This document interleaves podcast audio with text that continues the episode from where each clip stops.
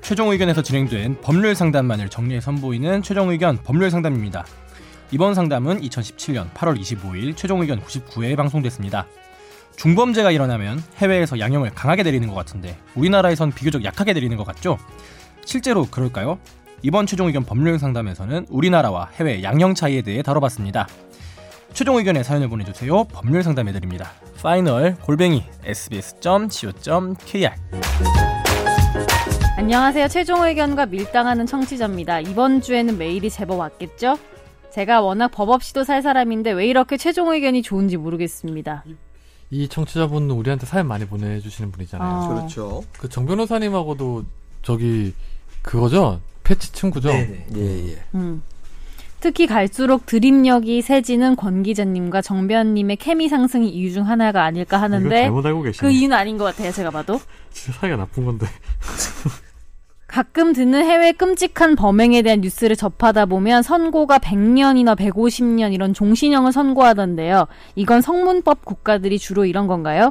그리고 대부분 우리나라 사람들은 우리나라 양형이 외국에 비해서 너무 약한 게 아닌가 하는 생각을 갖고 있거든요. 이런 생각은 합당한 건가요? 저도 한 번씩 뉴스를 보다가 빡친대요. 참 아나운서가 이런 어휘를 읽으면 안 되는데.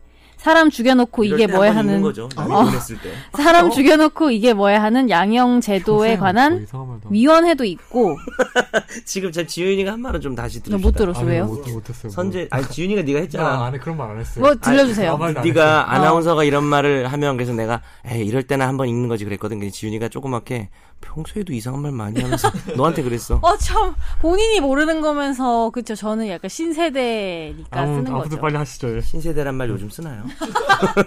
아 그런 말도 안 써? 예, 예, 아, 기본적으로 안 아, 쓰는데. 사연 읽어주세요. 예. 약간 신식 뭐 이런 거 안 쓰잖아요. 양형 제도에 관한 위원회도 있고 제도 개선에도 한다고 하는데 국민들이 체감하는 양형은 왜 이렇게 약한 것처럼 느끼게 되는 걸까요? 네.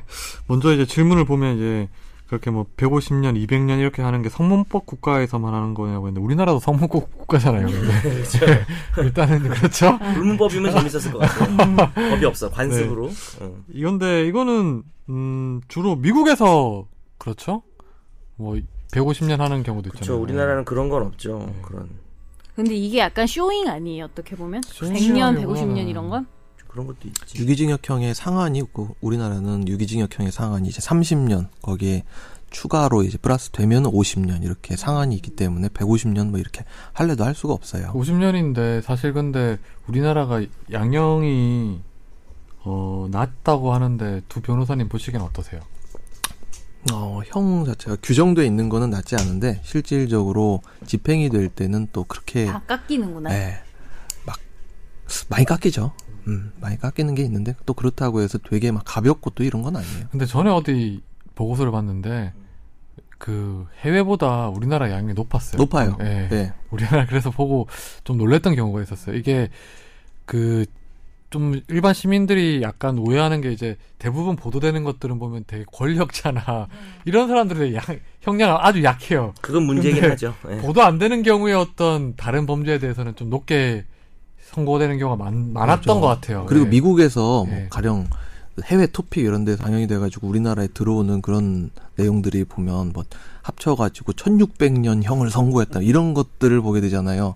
근데 거기서 가령 2급 살인을 저지르고 나서 플리바게닝 제도를 통해서 뭐 2년 징역형을 살고 나왔다. 이급살이랑 플리바게닝. 뭐 이런 것들은 아, 반영이 그러니까 안 근데 되거든요. 그러면은 150년 이렇게 나오는 게 이 사람들은 총체적으로 보고 우리처럼 몇 년 이렇게 하는 게 아니고 다 더하는 거잖아요. 다 더해요. 그러니까 아, 그냥 상징적인 의미가 좀 크고 각, 각 우리나라도 죄에 대해서 다 아니 더하는 뭐 거예요. 우리나라도 무기징역이 있잖아요. 무기징역이 있고 그러니까 보도가 되, 그러니까 약간 보도의 특성인 게 아까 권지훈 기자 얘기한 거랑 비슷한 얘기인데 그러니까 뭐 우리나라 같으면은 뭐 약간 나라마다 문화가 달라서 크게 처벌받지 않고 근데 뭐 좀 미국에서 이런 거 하나로 되게 크게 처벌받다 이런 게 보도가 돼서 그렇지 음.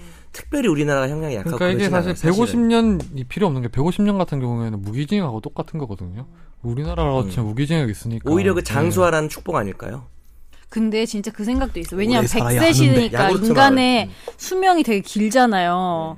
그러면 진짜로 징역 80년 해도 내가 살아서 나올 수 있다니까? 그 살아서 나와서 20살에 들어가서 80년 살고 나오면은 살아서 나올 수 있다니까. 교도소가 막 장수마을 되고. 어. 아이쿠 이곳에 매일 규칙적인 생활하잖아요. 장수마을의 비결.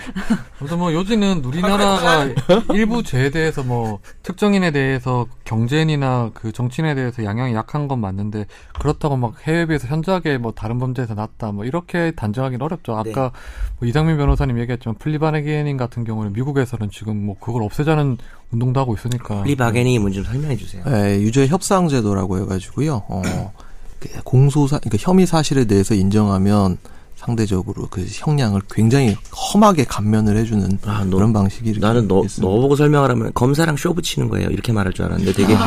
정식으로 용어를 설명하네. 그러니까 이런 거예요. 공범관계가 있을 경우에 A라는 사람이 B라는 사람에 대해서 범죄를 털어놨을 경우에 A를 기소를 안 한 경우도 있어요. 미국에서는. 그러니까 이런 거 진짜 궁금하시다. 내가 조금 더 공부를 해보고 싶다. 그러실 때는 사법정책 연구원 홈페이지에 그 들어가서 아이, 예, 안 보실 것 같아. 우리가 알고 있는 보고서 보시면 네. 모 됩니다. 판사가 지금 사법정책연구원에 있어요. 아, 그래서 우리가 알고 있는 게 누군데요? 말을 못하겠어요 방송이라. 다음 사연 넘어갈까요?